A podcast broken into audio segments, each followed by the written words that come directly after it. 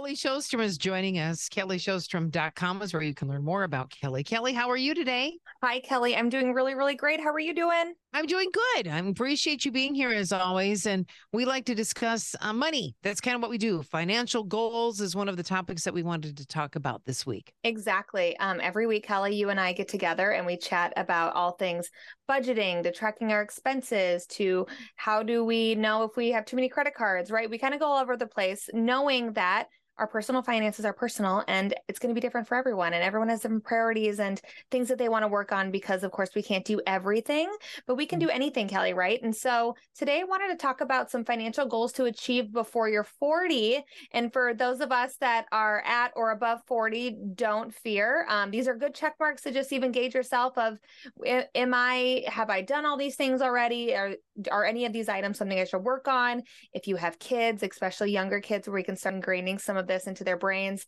Um, I think yeah. this will be a good conversation. I think so too. So lots of things here that we can look at. So what's the goal number one we want to check out? All right, and so I'm actually looking at a um, an article that I found online, um, New Trader U, but I'm going to skip the first one that they have. I'll link it in the podcast for those that listen on the podcast. But this the second goal that I want to jump to is achieve zero debt except for your mortgage.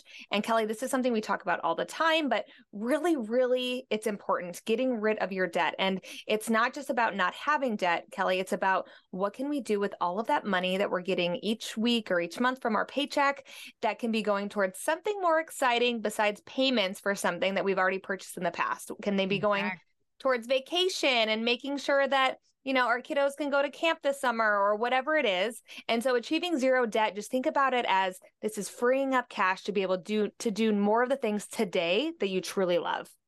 I like this. So how do we do that? That's a loaded question, Kelly. Um how do we achieve zero debt? The first thing is you just want to prioritize all of your debts, list them all out, and figure out which ones are kind of the high interest rates. And Kelly and I have talked about this in weeks past. And so definitely look up old episodes of how to become debt free. But you want to prioritize them, look at their interest rates, look at your monthly payments, and just start checking them off one at a time. So you're not going to make extra payments on all of your debts all at once. You're going to truly tackle one debt at a time and just start paying them off. And then as you pay off that one debt, then you'll spend all, use all that money to go towards the next debt, kind of snowballing. It's called the snowball method.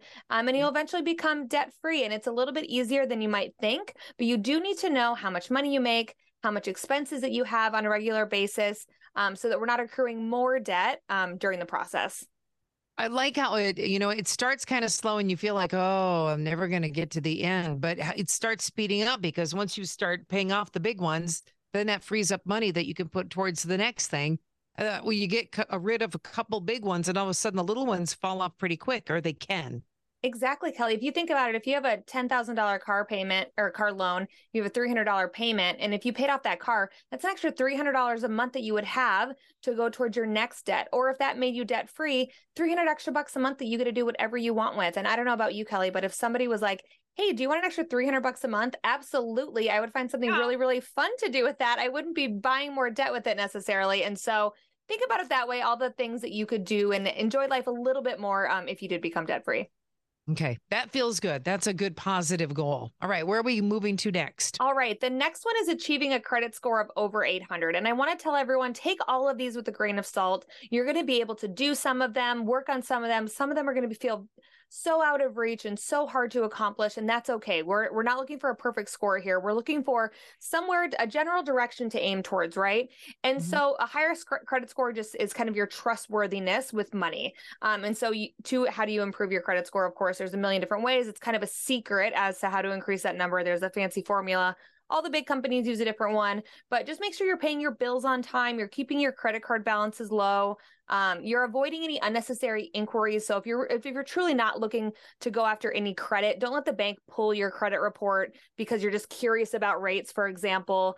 Um, so just kind of be a responsible human with your credit. Don't um, you know, miss payments, don't keep racking up credit and having balances carry over that are um, large for your income, especially. Let's just kind of try to get that good credit score. That way, if we ever do need credit, um, we can take out credit at a at a good rate.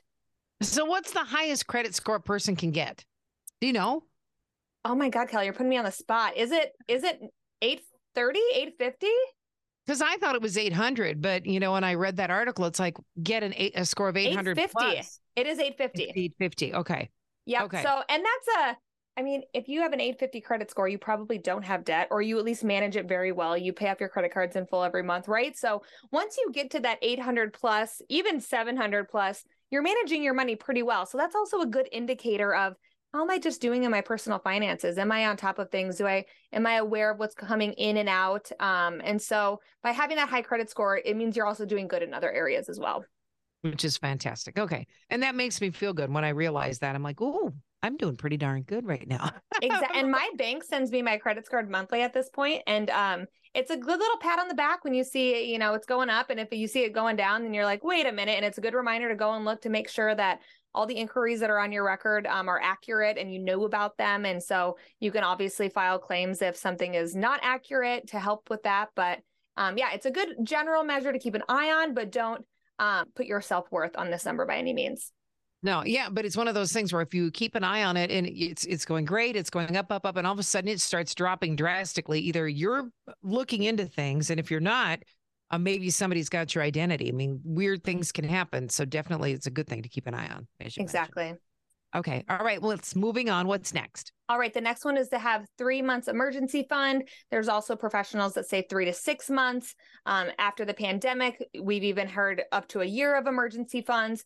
The idea is to just make sure by the time that you're 40, remember as a reminder for everyone that you have a plan and you have money set aside in case something happens. Now, Kelly, if you're following any of the budget advice that I give, you have sinking funds built into your budget for home repairs, for auto repairs, and all that kind of stuff. And that's kind of also a built in emergency fund. That's in case the water heater goes out, you use your home repairs fund for that, right?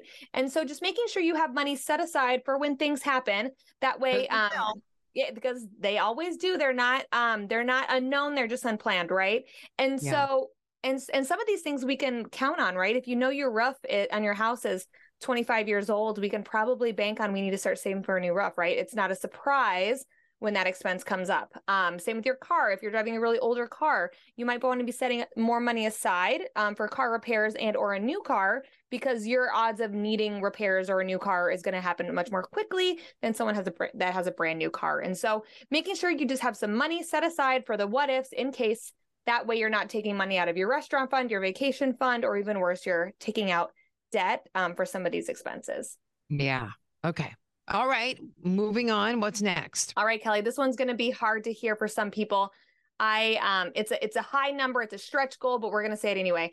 Um the article says to have 5 times your annual income in an investment portfolio. So let's break that down a little bit. So if you make $100,000 a year for easy math, that would be $500,000 you need in investments by the time that you're 40. And so this includes 401ks, Roths, whatever you got going on, any stocks that you're buying.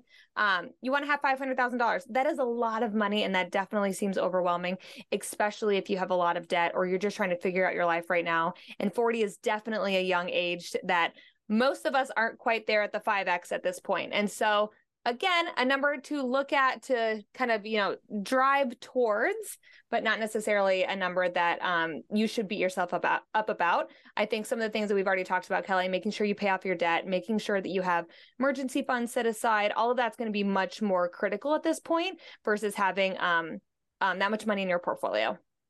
I always think you know if you didn't have uh, this background in you know financing when you were a kid or whatever or maybe mom and dad, you just didn't really know how to teach kids about financing.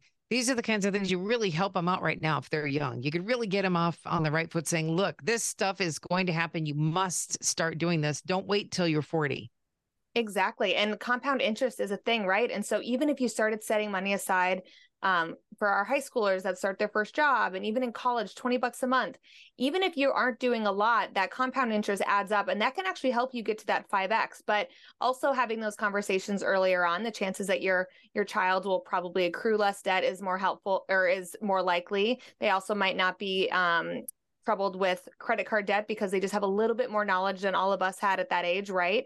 And mm-hmm. so this all this all comes together i think is the moral of the story is each of these points, um, if you're doing it or if you're on the track to do it, that means you're just generally um, on top of your money and you're at least going in the right direction. And so I think that's the the big takeaway with this with this article and with these pointers is um, you might not necessarily have five extra income, you might not necessarily be debt free, but you're aware of it, you're going in the right direction, and you know at least what you can start working on.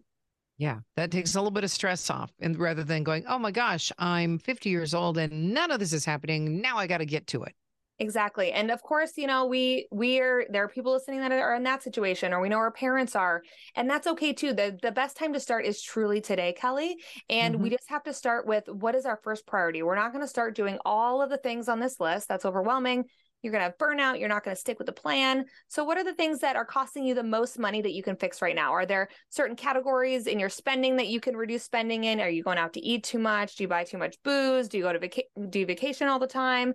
Um, you know, that kind of stuff. Or do we need to just start setting money aside? Maybe we don't have debt. We just don't save any money. So, it's mm-hmm. every every situation is going to be a little bit different, but you just need to look into it and see how can I just make sure that I'm doing a little bit better. Yep, makes sense. All right, we got three minutes. All right, Kelly. Uh, I'm going to um, put a couple of these together. Um, one is have an established career, and then the other one is have a solid plan for financial independence from a job. And so they're definitely um, opposites, but I think what the point of this is because I think nowadays having an established career isn't necessarily, you know, the check mark, the golden check mark that um, everybody is looking for or that everybody needs or wants. Um, actually, changing jobs is how we can make more money and how we can advance our careers. Oftentimes, no, it's you know, far, few and far between are the days where you're at a company for 50 years, and so I think having um, your career on your radar is what I would say for this one because that is your source of income, right, Kelly? That is how we build our wealth. And so if you're not happy in your career, it is a great time to change it. If you love your career but you don't make a ton of money, you either now's a good time to just make sure your expenses are really dialed in and or that you have a side job or a side business where you can make more money to give yourself a little bit of extra cushion each month um, but just keeping your pulse on your career and making sure that if being independent from a career and you really want to be an entrepreneur or you want to have more flexibility, building that into your plan as well to figure out what are the steps that I need to take to do that. Um, instead of being complacent, just like everything else, we need to make sure we have a plan to kind of get us to reach our goals. Yeah. Now, if you think that you need some help in trying to reach some goals, sometimes you just need an, an ear to bend. Kelly's definitely the ear to bend. She's got a website called kellysjostrom.com. What can they find there?